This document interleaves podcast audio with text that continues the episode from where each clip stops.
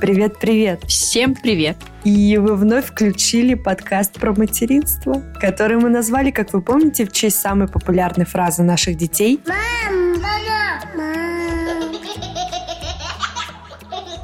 Меня зовут Тоня, у меня двое детей, Олег и Илья. Олегу 5 лет, а Илье один год. И мы из Москвы. А меня зовут Карина, у меня один ребенок, сын Лука, ему 5 лет, и мы живем в Мюнхене. Партнер нашего сегодняшнего эпизода – бренд молочных продуктов «Растишка». «Растишка» предназначен для детей старше трех лет. В продуктах «Растишка» богатое содержание кальция и витамина D для здорового роста и развития ребенка. Добрый вечер, Антонина. Давно не слышались. Добрый вечер. Необычно записывать подкаст понедельник ночью, знаешь ли.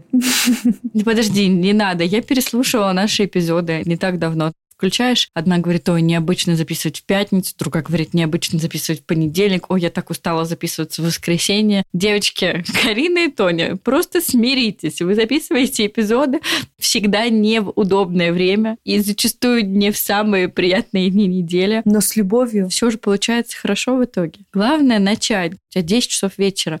У нас перевели время, у нас с тобой разница теперь час. Я теперь даже не испытываю чувство вины, когда записываю с тобой подкаст. То есть я зимой в зимнее время испытываю чувство вины, потому что когда у меня 9, у тебя 11, а сейчас не испытываю, поэтому не надо мне вот тут ночь. Я просто не буду говорить, во сколько начинается мое утро, поэтому 10 часов вечера, знаешь ли, для меня уже глубокая ночь.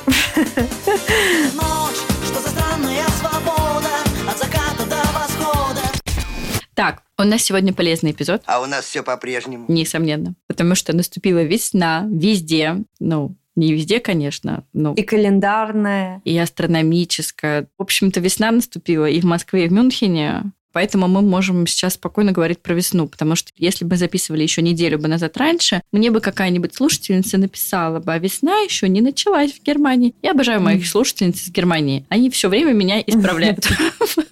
Между прочим. А-а-а. Да-да, между прочим. А где вы это нашли? А где вы это прочитали? А вот это, ребят, во-первых, я не эксперт по Германии вообще. Но в целом-то надо тоже не забывать, что в Германии куча разных земель. И когда я что-то говорю, я говорю про Баварию. И в ваших землях может быть все совсем по-другому. Давно хотела об этом рассказать, вот решила. Так что все, продолжаем дальше. Но весна в Германии везде начинается в одно время, вне зависимости от земли, и она наступила с чем я всех и хочу поздравить, потому что я очень люблю весну.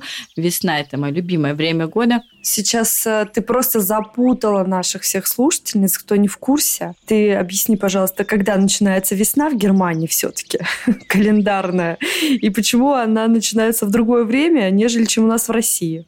Рассказываю про времена года. Дело в том, что очень часто, когда ты переезжаешь жить, например, в европейские страны или в США, люди очень удивляются, когда мы, э, люди из стран из СНГ, хотим 1 марта отмечать весну, а тут на тебя все страны смотрят, потому что весна тут не наступает 1 марта. Так вот, во всем мире времена года наступают по-разному есть календарная смена времени года. Это как раз три календарных месяца в каждом сезоне. Это то, к чему привыкли, например, в России. Это когда весна начинается с 1 марта.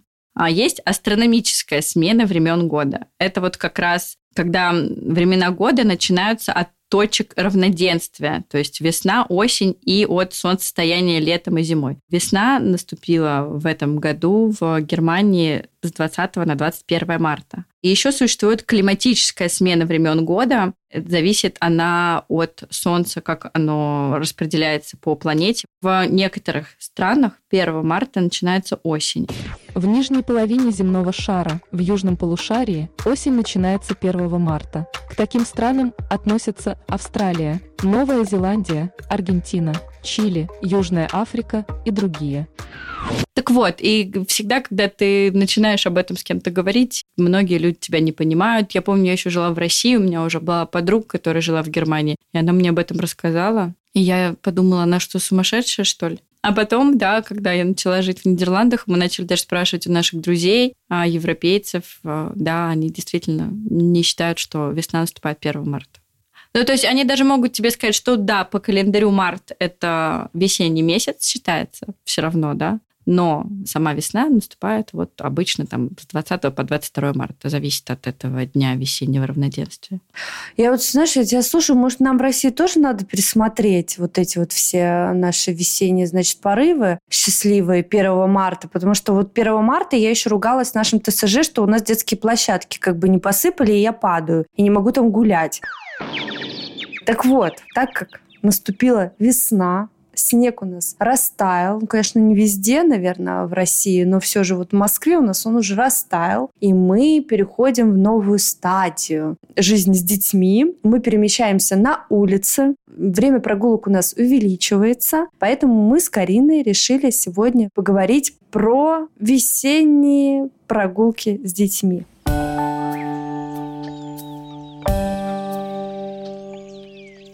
Да, да, прекрасное время наступило. И, конечно, мне кажется, все мамы очень много начинают времени проводить на улице, в песочницах, в лужах, на лужайках. Поэтому мы решили с Тони об этом поговорить на случай, если вы вот сейчас где-то там ходите между луж э, и слушаете нас, мы вам накидаем идей по времяпрепровождению весеннему с ребенком на улице и, конечно же, обсудим правила безопасности, да? Да. Как оказалось, мы любим безопасность, потому что, мне кажется, у нас больше, чем эпизодов про безопасность, у нас, в принципе, нет в нашем mm-hmm. подкасте.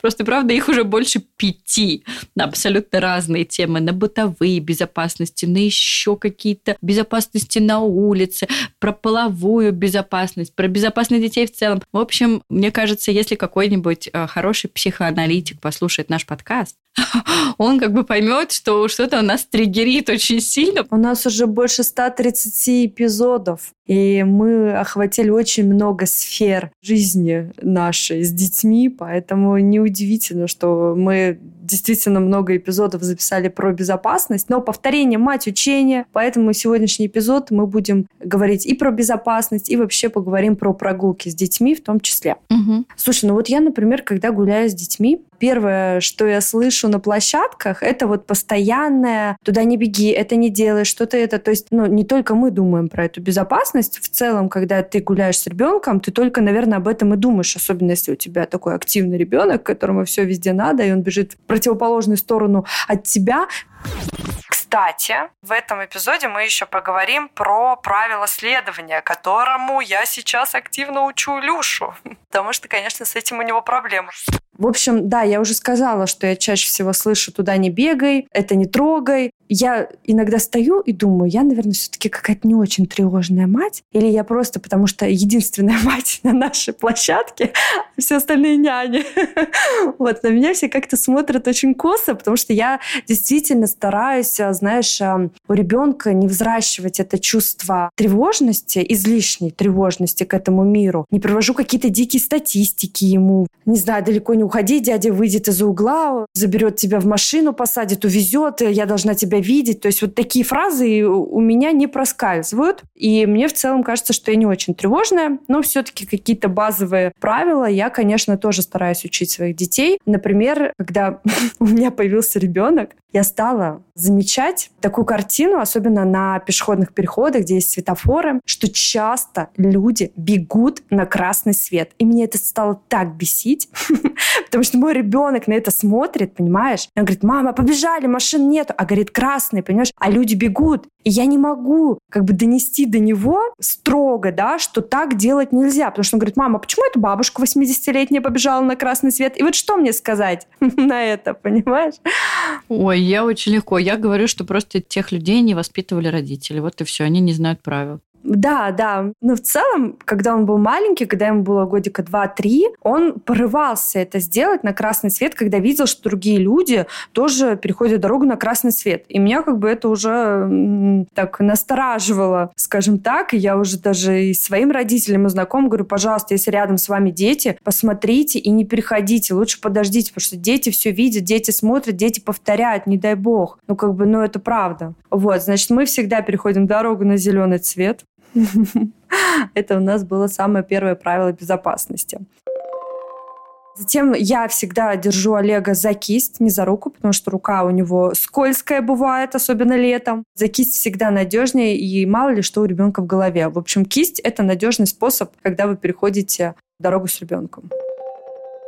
У меня ребенок, так как он тут давно живет, он знает, да, что есть велодорожки, что на них ни в коем случае нельзя наступать, что когда ты переходишь велодорожку, ты также должен посмотреть по сторонам, и лучше вообще переходить там, где есть пешеходный переход. Ну, то есть тоже этому всему как-то учила. И сейчас тоже повторение, мать учения, да, всегда нужно вообще повторять детям все. Что мы еще делаем на улице по правилам безопасности? Ну, знаешь, я вот недавно случайно наткнулась на один вебинар по детской безопасности, и там приводили какую-то сумасшедшую статистику детей в процентном соотношении, которые готовы были на какие-то действия. Приведу пример. Допустим, ребенок в 90% случаев уйдет с человеком, с которым он хотя бы один раз в жизни говорил, будь то там курьер, который часто приносит, ну ладно, этот пример только Москве, наверное, будет актуально. Будь это продавец а, в ближайшем продуктовом магазине или человек, с которым он где-то виделся, пересекался, почтальон. Для него это уже знакомый человек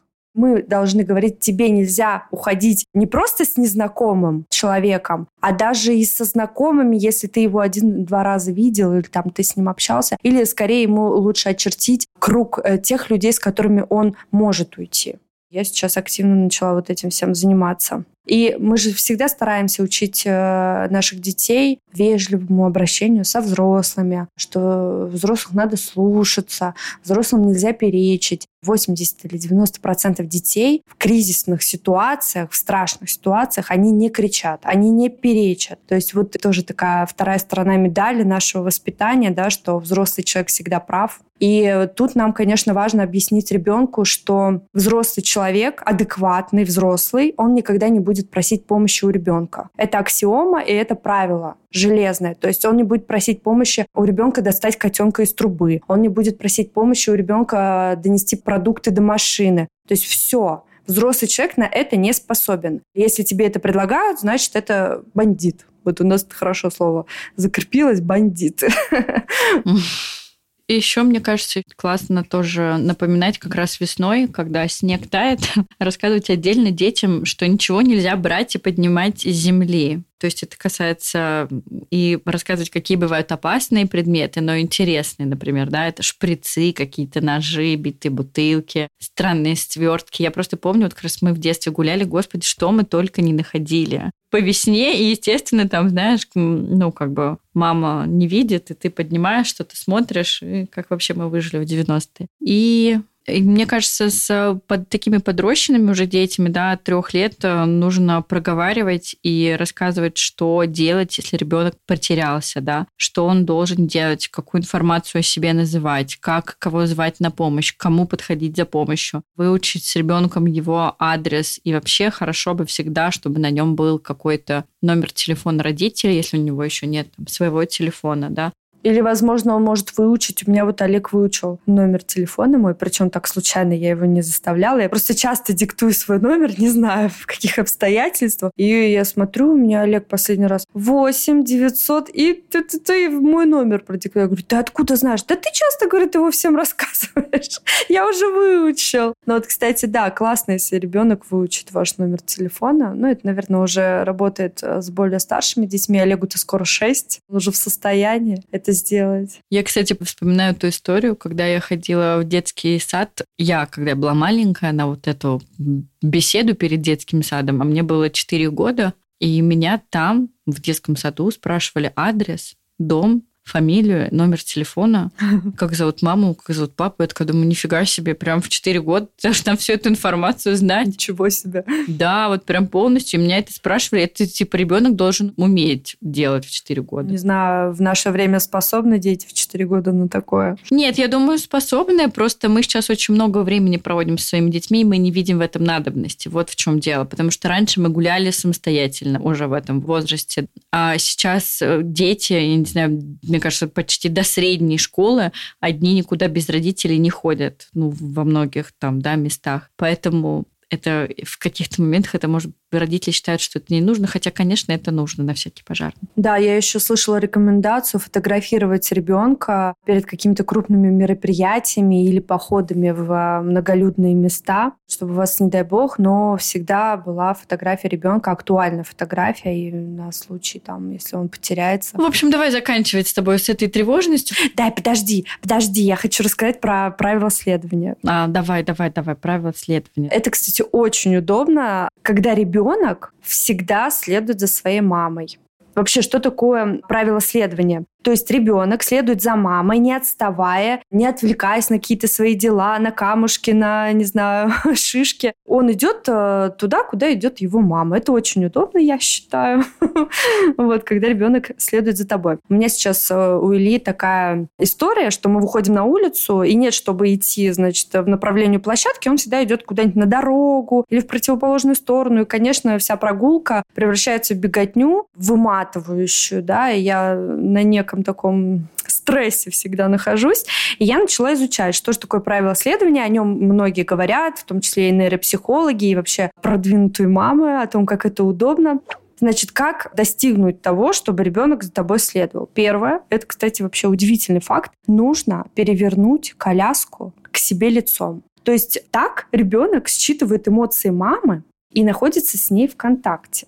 Не знаю, все ли дети способны после того, как повернулись лицом к миру и почувствовали волю, повернуться лицом к маме, но я вот попробовала, сегодня мы так гуляли, вроде бы пока нормально. Как это помогает? Ребенок, когда находится лицом к миру, скажем так, он чувствует, а, что мама всегда за ним, мама все держит под контролем, он открыт к миру, передвигается самостоятельно, и, в принципе, ему не нужно проверять маму, потому что мама всегда э, оберегает его сзади и он чувствует свободу действий в этот момент. А затем нужно учить ходить ребенка строго за ручку по тротуару или когда вы переходите дорогу. И гулять мы разрешаем ребенку только в безопасном пространстве.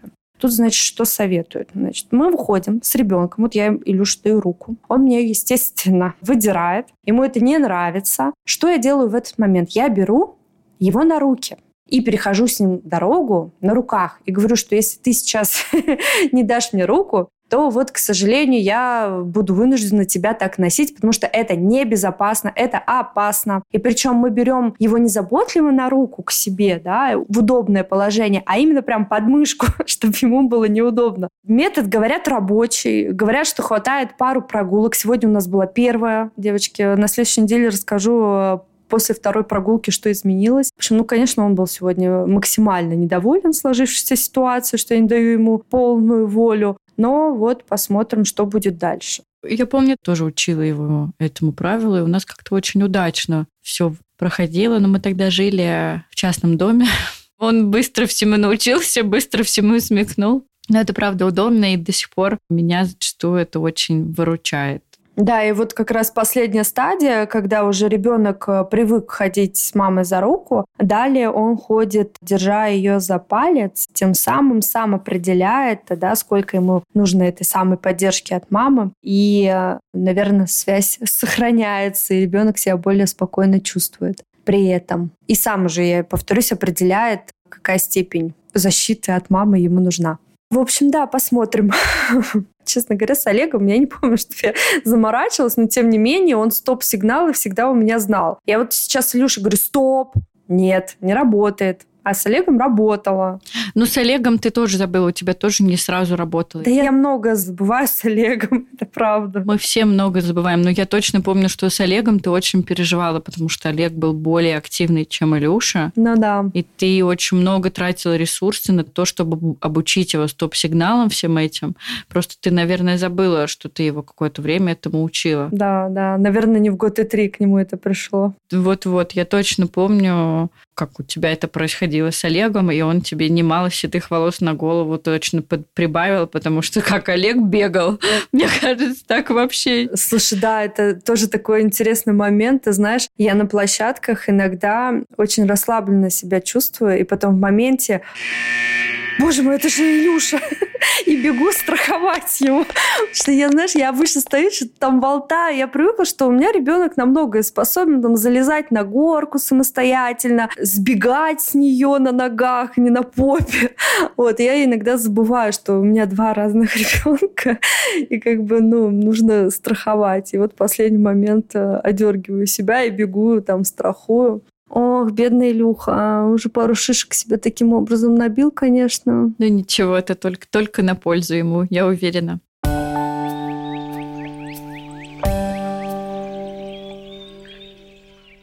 Так, а теперь давай поговорим о том, чем же заниматься с детьми весной на улице. Ну, помимо того, что каждая мама проводит, наверное, годы своей жизни в песочнице, я, наверное, хотела бы даже пропустить этот пункт, это всем понятно, да, песочница, ведерки, формочки. Ой, водичка. Водичка, закапывать игрушки в песочек, откапывать. Мы ходим с Лукой часто на детскую площадку после сада, потому что у него адаптация, у нас еще много времени. И я смотрю на этих мам в песочнице, и я такая думаю, ох, девочки, я тоже много времени провела здесь.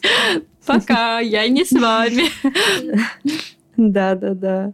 Это, конечно, прям период в жизни. Я реально иногда вспоминаю, сколько я времени провела в этих песочницах. Это просто это правда. Но это сенсорика, это очень полезно детям. И, знаешь, бывает, когда дети хотят поиграться в песочнице, в белой чистой одежде, и родители или няни им запрещают это делать. Вот, пожалуйста, не запрещайте своим детям, особенно летом, играть в песке, возиться в этой глине мокрой.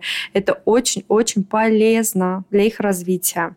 Максимально, кстати, песочница отвлекает детей. Я помню, что могла часами там сидеть, и это так классно. Вот мы жили в Вене, и там были какие-то огромные песочницы, просто вот, я не знаю, метров 10 песка, и вот они все там сидели, и вот часами. Мне кажется, у нас тут целые просто поля есть. Знаешь, вот просто целая площадка, она вся как песочница. Просто ребенок начинает в одном месте, заканчивает в другом. Помимо песочницы, что вот мы еще с Лукой любим? У нас весна наступает, асфальт подсыхает, мы идем рисовать. Да. Всегда доставайте, покупайте много-много мелков, берите их на прогулку, это тоже отвлекает ребеночка надолго. Потом уже более взрослым деткам можно рисовать классики, или какие-то лабиринты, или какие-то дороги, или поиграть с ними в крестики, нолики. Или буквы, буквы, цифры. Или буква, буквы, да. Буквы, цифры. Да, возможно. Ну, в общем, мелки всегда классная штука иметь в своей дамской сумочке, знаете ли. Всегда пригодится.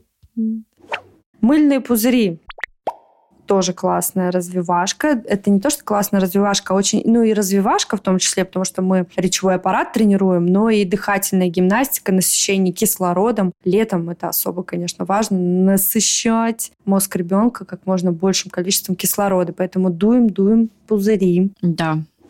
Лужи. Ох, да. Вот у нас сейчас активный период луж у детей. Москва плывет. Пожалуйста, разрешайте своим детям ходить по лужам, прыгать в лужи, лежать в луже, делать с лужами все, потому что детство, оно один раз в жизни. И мне кажется, вот детство без луж это не совсем полноценное детство. Ну, только если вы не живете в Эмиратах в каких-нибудь, да, или в Катаре, где лужи это редкое явление.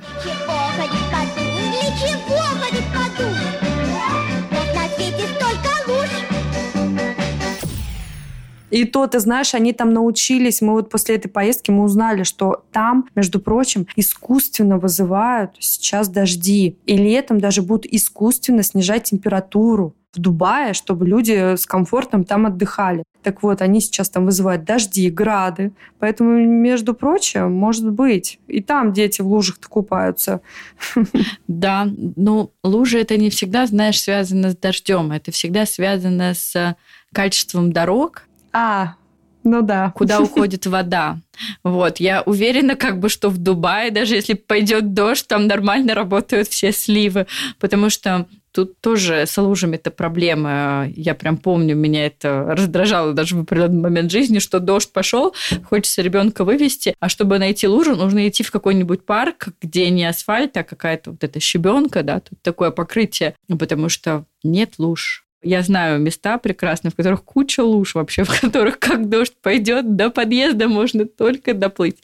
Не буду называть эти места. Дальше что мы делаем? Мы, конечно же, делаем упражнения, которые рекомендует наш нейропсихолог всей Руси. Ходим по бревнам, держим равновесие, развиваем мозжечок, баланс. Это очень полезно. Это самое лучшее, что мы можем сделать для детей, для развития их мозга. Ходим по бревнам, лазим по деревьям, лазим по вот этим вот, значит, детским площадкам вверх, тренируем стопы. Профилактика, говорят, э, не знаю, правда, правда это или нет, но говорят, что это хорошая профилактика плоскостопия, вот когда дети ползают. Ходят босиком, когда дети, тоже профилактика. И плюс еще сенсорика развивается в этот момент, и пространственное мышление. В общем, да, прекрасная пора наступает. Да, отличная, просто отличная. И, конечно, это весна идеальное время года для того, чтобы изучать природу. Как раз когда мы с Лукой на улице, мы очень часто рассуждаем про разницу времен года, про какие-то отличительные черты, да, потом смотрим, как появляется первая травка, как распускаются почки, как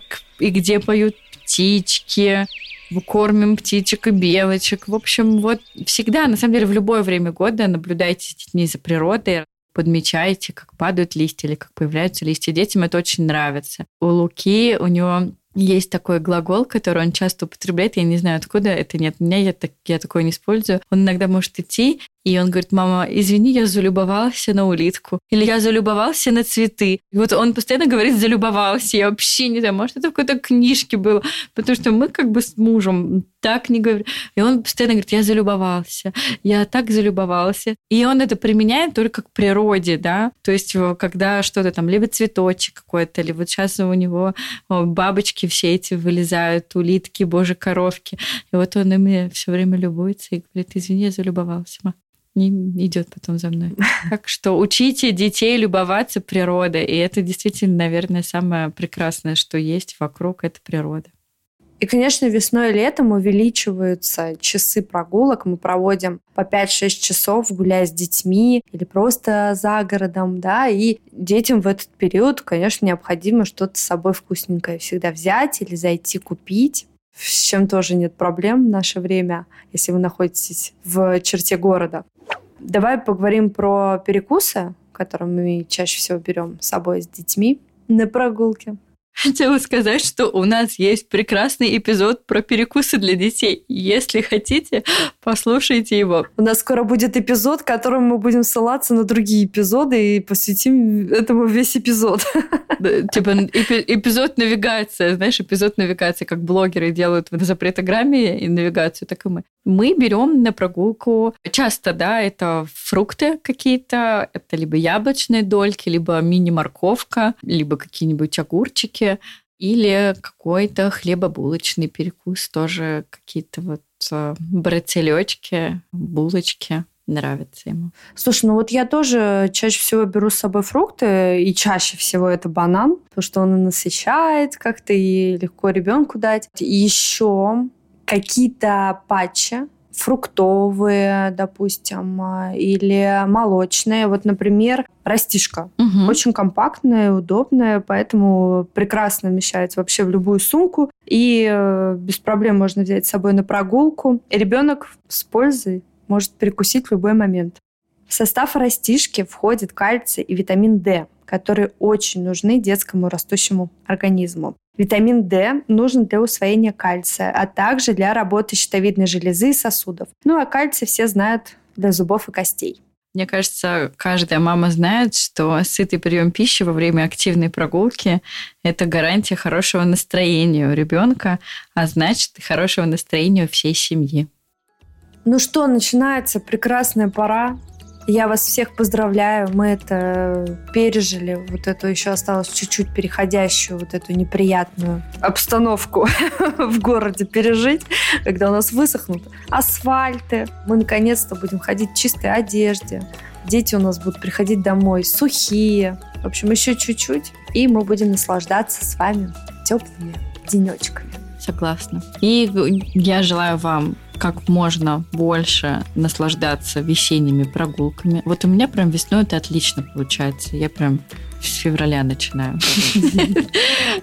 Ну, мне правда нравится, что мы больше гуляем и с друзьями задерживаемся на прогулках. И вот это, знаешь, когда ты возвращаешься домой, когда уже темнеет, ребенок такой уставший, без сил, от него пахнет солнцем, асфальтом. И вот всем вот этим я прям очень люблю это время. И очень рада, что оно наступило. Вот, поэтому всем желаю классных весенних прогулок, активных и счастливых. Да. Еще хотелось бы, конечно, поблагодарить э, за поддержку всех наших слушательниц, которые поддерживают нас на сайте Boosty. И э, мы всегда рады обратной связи, общению с вами, поэтому пишите нам письма, задавайте вопросы. А мы часто появляемся в запретограмме, рассказываем какие-то моменты из нашей жизни, поэтому тоже присоединяйтесь к нам. И, пожалуйста, не забывайте ставить нам оценки в Apple Podcast, и там же можно написать отзыв или комментарий. Приятный, полезный подкаст, классные ведущие, веет теплом и заботой при прослушивании выпусков. Но саунд-дизайнер немного портит все, вставляя неуместно звуки и музыку с плоским юмором. А тем, кто ставит нам лайки на Яндекс Музыке, отдельный лайк от нас, Тони. Всем хорошего дня. Да, прекрасных погул. Прекрасных погул. Подожди, я не могу выговорить слово прогулок. Прекрасных прогулок с детьми. Пока-пока. Пока-пока.